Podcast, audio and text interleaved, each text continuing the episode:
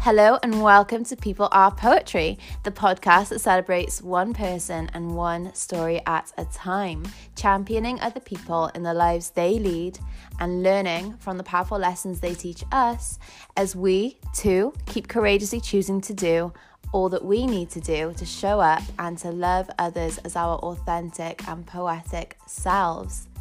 My name is Danielle, I'm your host and the founder of Forum By, from which this podcast was inspired. Come check it out using the Instagram handle at Forum By underscore. I'm so glad that you chose to tune in today. And so, without further ado, let's get into today's episode. Hello, and welcome to another episode of People Are Poetry. My name is Danielle, and I'm so glad that you chose to tune in today. Today, I'm joined by Ryan Hartley.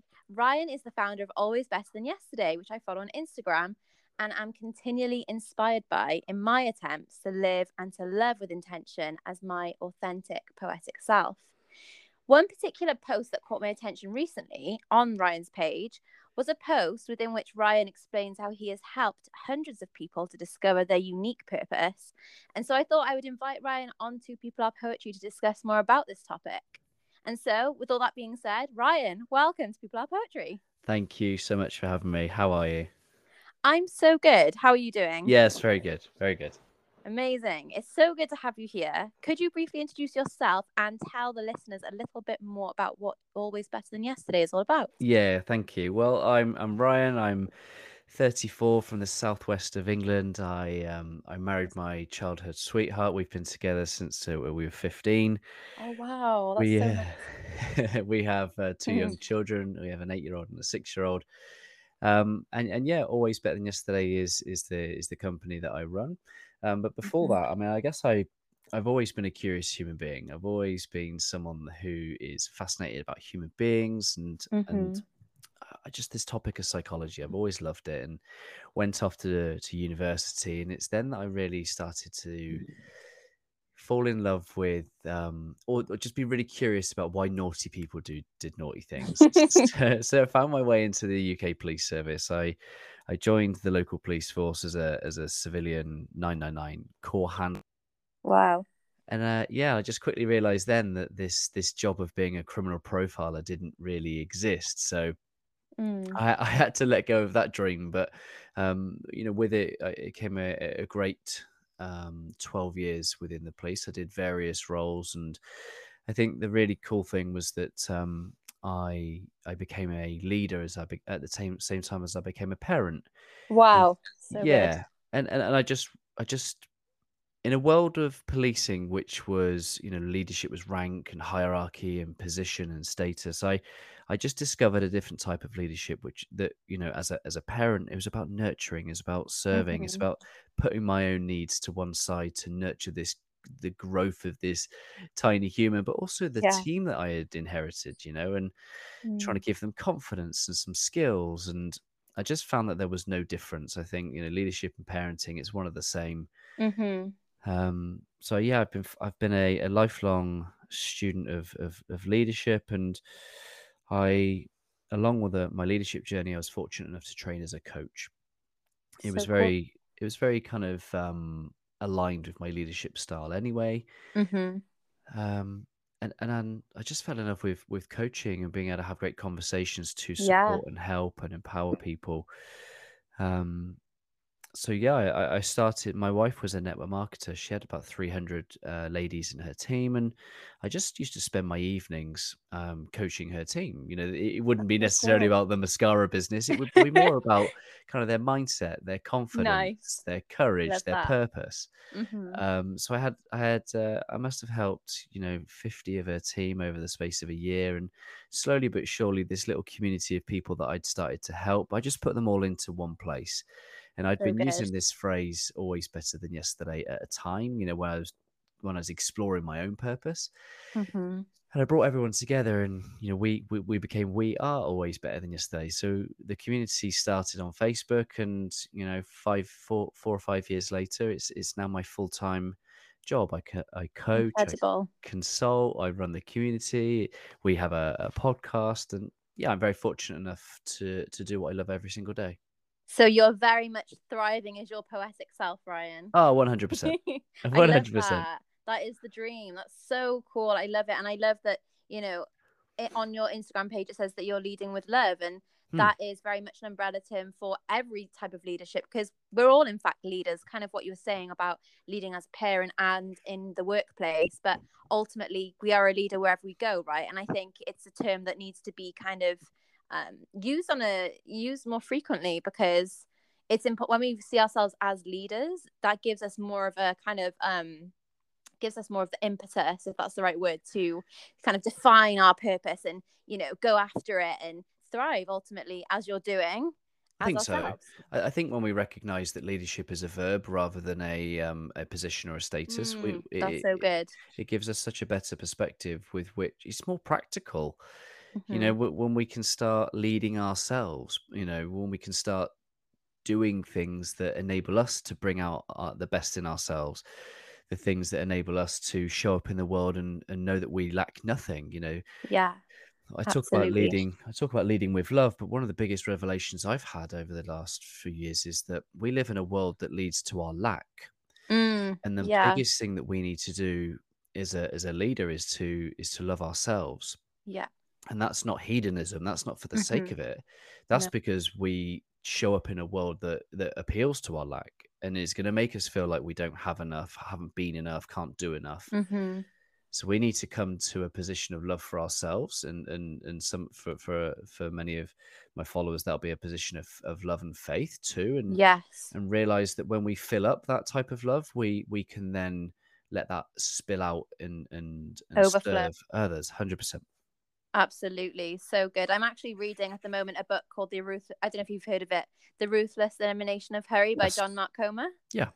Um, I think that very much ties in with what you're saying about the the book itself is about you know slowing down and for for everyone else who believes who's listening, it's it's kind of about pursuing the life that Jesus lived, which was very much a life of um, slow pace but intentional movement. Um, because you know Jesus, if anything you know as a believer i i see jesus as somebody who definitely in you know in the best way possible thrived as his as his poetic self well, right? uh, he's beyond i think it's even beyond. more than that. I think he i think he he uh, the the new test the the gospels right they, they cover pretty much three years Mm-hmm. and look at the amount of impact like so so often in the world these days we think we have to write a book we have to do all these things to yeah. leave our own legacy that guy didn't write a single word he left his impact in people by the way wow. that he loved people and i and i think that's the thing that i'd, I'd encourage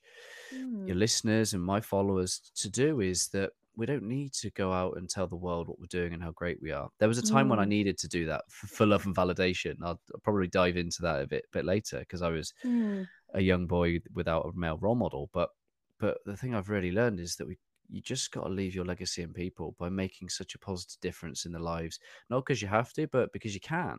Yeah, absolutely. That's such a good point. I can definitely get tied up in feeling like I, you know, have to write a book and this kind of thing because there's just so much in my mind. But then, yeah. you know, love is action, isn't it? And so love does. True. Love does. Bob, Bob Goff does. says love does, and it's one of my favorite books. And yeah, but you know, and in those three years as well, what we and this is true leadership. We saw the best of Jesus in the hardest of times, mm-hmm. and I mm-hmm. think when we are able to love ourselves and lead ourselves, we are able, you know, when when pressure hits, pressure will get the best of us, not the better of us. Yes. And I think that's really important when we start to embrace giving ourselves what we need.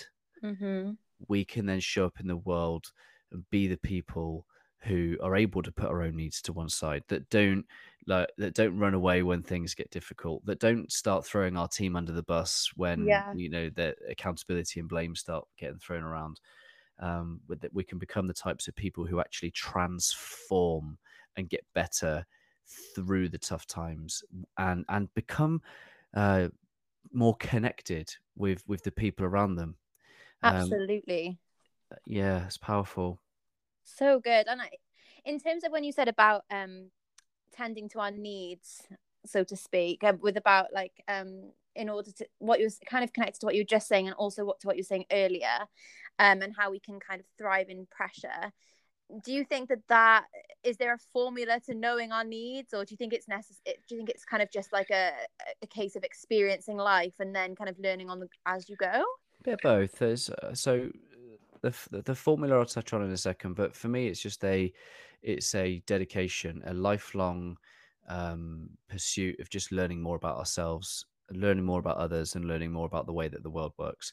Because i think when we make a, a commitment to learning more about ourselves we're going to reflect we're going to look back at examples and then the more that we learn the more we're going to be able to apply that learning to current situations to almost check and test is it this is it that because mm. we don't come with manuals we don't no. come with working guides so we, we, you know I, I, think we have to be curious we i think we have to be curious mm. enough and brave enough to look without judgment you know because yeah definitely one of the things I say in my community is that we don't listen to Beverley Knight, which is those voices that say shoulda, woulda, coulda. Mm, yeah, that's so good. Yeah. You know, because when we, it's nothing against, nothing personal, Beverley, but um, but I, I, think whenever we hear those words, there's there's just the, the the feelings associated with those words. They become quite heavy and weighted. Mm. There's a scrutiny and a judgment and an element of of shame and guilt and frustration as why haven't I done those things? Mm, versus yeah. simply being curious enough to go, oh, I wonder where that's coming from. So that's that's that's, that's step one is that lifelong pursuit of just intimate self-awareness. And then secondly is is what you and I were talking about earlier today around life languages. Life languages yes. is a framework that reveals um, the, the seven different types of languages with which we can all speak from a communication point of view. Yeah. But each language has a unique um, set of uh, filters mm-hmm. or set of keys, and they reveal different needs. So you and I will have slightly different profiles. And, yes. the diff- and the different mix of those profiles will reveal that my needs are slightly different from yours. And that's, and, yeah and the Sorry. more I start to learn my needs, I can start to either give that to myself or communicate my needs more effectively to you. And yes. the more I understand your needs, the more I'm able to cross that bridge and, and meet in the middle. Yeah, and I guess like in terms of life languages, which is, you know, we can both we both love the life languages. They are incredible. And you know, for anyone listening who has never heard of the life languages, I highly recommend checking it out. It's so such a great self awareness tool. But um, I guess even in you know when we have perhaps challenges in communication with others and uh, struggle to understand the way that others perhaps might respond to challenges in a way that is very different to us when we know when we re- when we take a step back and just recall the fact that perhaps their life languages for example might be completely opposite to ours it just enables us to have more patience i guess and and increase understanding and yeah just not not judge not judge them well, it know? comes back to the the ruthless elimination of hurry. I think when we're all too mm-hmm. busy focusing on self and our own agendas and our own thoughts and feelings, we we can be going so fast that we can miss miss the simplicity of, of, of others or, or or the reality of a situation. And I think I think there's something about just being able to take a step back and just go, you know, resetting a conversation. Go, yes. You know, Brene Brown says, the story I'm telling myself is. Yes. And, oh, some, and sometimes that. just labeling yeah. uh, my thoughts and my feelings, people go, what are you on about? Where's that come yes. from? And I'll be like, I know, I'm probably just tired or whatever that might be. Definitely. But so often what we do is we associate uh, thinking, thoughts, actions, and behaviors with an individual is called attribution bias, right? Normally, mm-hmm. when um, things go bad for other people, our attribution bias means we attribute those things to the person, to the oh, character, oh, wow. okay. to the behavior. Never but when that. but when we do something bad, the attribution bias is we externalize it. We right. we say, oh, it was the situation, or there was something ah. at play. Ah. And and I think you know the the the more we can be aware that that might be our tendency, we can mm-hmm. stop labeling people yes. for the maybe the maybe the things that we don't like them doing mm-hmm. and start to realize that maybe they are signals of a human being with unmet needs. Absolutely. Well that's so i've never heard of the attribution bias. That's so interesting. And yeah i mean on reflection i can i'm very much i have done that. I've you know i've attributed my actions to my circumstances and it's and i think a lot of it is subconscious and I, you know what i'm actually like really glad that you mentioned the brene brown uh, quote about the stories we tell ourselves because interestingly enough um after this episode with yourself my next series of this podcast is all about how the stories we tell ourselves nice. enable us to thrive or survive so that ties in so well so thank you for that it's amazing. Amazing so good. Um Ryan, I think you've pretty much covered the first question that I was going to ask you, which was how can defining and understanding our unique poetic purpose enable us to truly be better than yesterday? But do you have anything else to add to what you've already said? Yeah.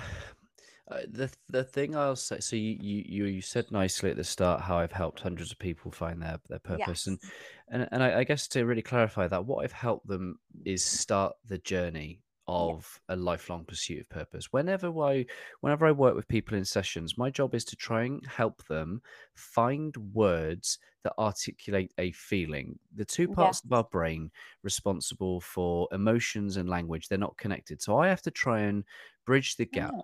between an emotion and some logic and intellect and some words and the, and the way that i do that is just through you know some coaching maybe we use some um, storytelling maybe we use some imagery but what I'm trying to get people to do is to reflect on, you know, what is it? What is the gift, skills, and talents that they have been uniquely given? The mm. things that they love to do, love to be able to use. What God given things have, have they been given? And then mm. think about some stories and situations when they've got to use that. And and because we can all think about those times where you know we just feel so energized we do it time just flies you love it yes. you do it for free those things are not accident accidental i think mm, they they so true. they give a clue as to what we're here to be doing and why we do why we do what we do wow and i guess it's just it's being once again you know resisting the hurry of life enough to slow down and actually be attentive to those times when you when you're when you're kind of feeling yeah, kind of like 100%. wow this is me I, have been very fortunate enough to describe that I love what I do um, in yes. the majority of my adult life, and and that's not been act by accident. That's mm. been by just relentlessly pursuing things that I love to do, and the thing using the things that I'm I'm good at. I uh, I, I feel both that I've found a master key, but I'm also I'm also surprised at why others don't feel like it's possible. It, it's not easy. Mm, it requires no. a lot of sacrifice, and I've sacrificed so much over the mm-hmm. last ten years. But it, it's entirely possible. So yeah, we uh, we start this process. We get these words that people feel emotionally connected to, and then their challenge is to go live it, to go apply it, to mm-hmm. to do more of it, and to do less of the things that don't fall into the the brackets of what they feel like their purpose is. It's almost like a a um it's a meter measuring stick with yes. which you can make decisions with. It's highly practical. It enables us to say yes and no to different invitations that you know life brings us each day. I guess. Yeah. And just before we move on from the kind of purpose side of things, I think the, the, the clarity that I got at the start you know, through the work of Simon Sinek and his TED talk, yeah. I think I found my purpose in the good times. It, uh, the mm. my purpose was easy to identify because I was using my gifts, my skills, my talents. I was enjoying my work, mm. um, and and it was all around helping people be confident, helping people be at their best, and yeah. ultimately helping people be better than they were yesterday. I had about two or three years of riding the wave of things were great until things were not great. I was okay. at, I was at a point where I just uh, the the police um, leadership they sat around with my social media profile. I was I heard there were comments around who is Ryan and what does he know oh. about leadership and it and these kind of comments really sort of triggered me. They made oh, me I feel bet. like it didn't really matter. They made me feel mm-hmm. like I didn't really belong. I'd kind of given 10 years of my life to policing, and here yeah. I was being made to feel like I just couldn't be myself. Wow. I couldn't be my authentic poetic self yeah. um, without being bruised. And it was in mm. the pain that I yeah. deepened my connection to my purpose. So wow, in, so good. So I found it through my passion. Um and and your and I so I think there's two paths to purpose. One mm-hmm. is the mm-hmm. passion and it's yeah. using your gifts, skills, talents to serve others. I mm-hmm. think there's a pain driven purpose which is trying to help others avoid or overcome the pain with which you've once experienced? That's incredible. And and you know once again it's very uh, I like to use the word restorative because you know, as you're saying, you experience a lot of pain, and Mm. um, it's actually such a, a gift to be able to see that pain in what I call like a restorative poetic capacity light in the sense of you're able to get the gold out of the pain even though it was a really tough time for you. So that's incredible Well, it, it- it's like um, Paul and the, the thorns in his in his flesh, and he Mhm. he pleads with God to remove these thorns out of his flesh. But God says, "In your weakness, you are made strong, mm, and my grace is enough for you." And I think that's that is it. You know, that it, for me personally, you know, I was uh, abandoned's a very low uh, a loaded word, but my my dad left when I was six months old, and my stepdad Oh, again I'm when I was twelve. So wow I was leaving my life, and it's it's Mhm. They are the thorns in my side. yeah they they Yeah. are the you know they are the feelings of abandonment not being good enough not being worthy Mhm. uh, they have produced some incredible characteristics in me but Yeah. they've also produced my my thorns this this Mhm. lad that you know was perceived as arrogant as a young kid because he was showing up in the world telling everyone how good he was Mm, when deep down he was just seeking love and validation. He was just seeking Wow. someone to be proud of him. And when, once we realize that those thorns in our side actually reveal um, our strength. So for me, I'm I'm the parent I am now because mhm, yeah because of the experiences I've had. I, I can't love the parent I am and the leader that I've become if I if I if I can't love the experiences that have that have helped shape me.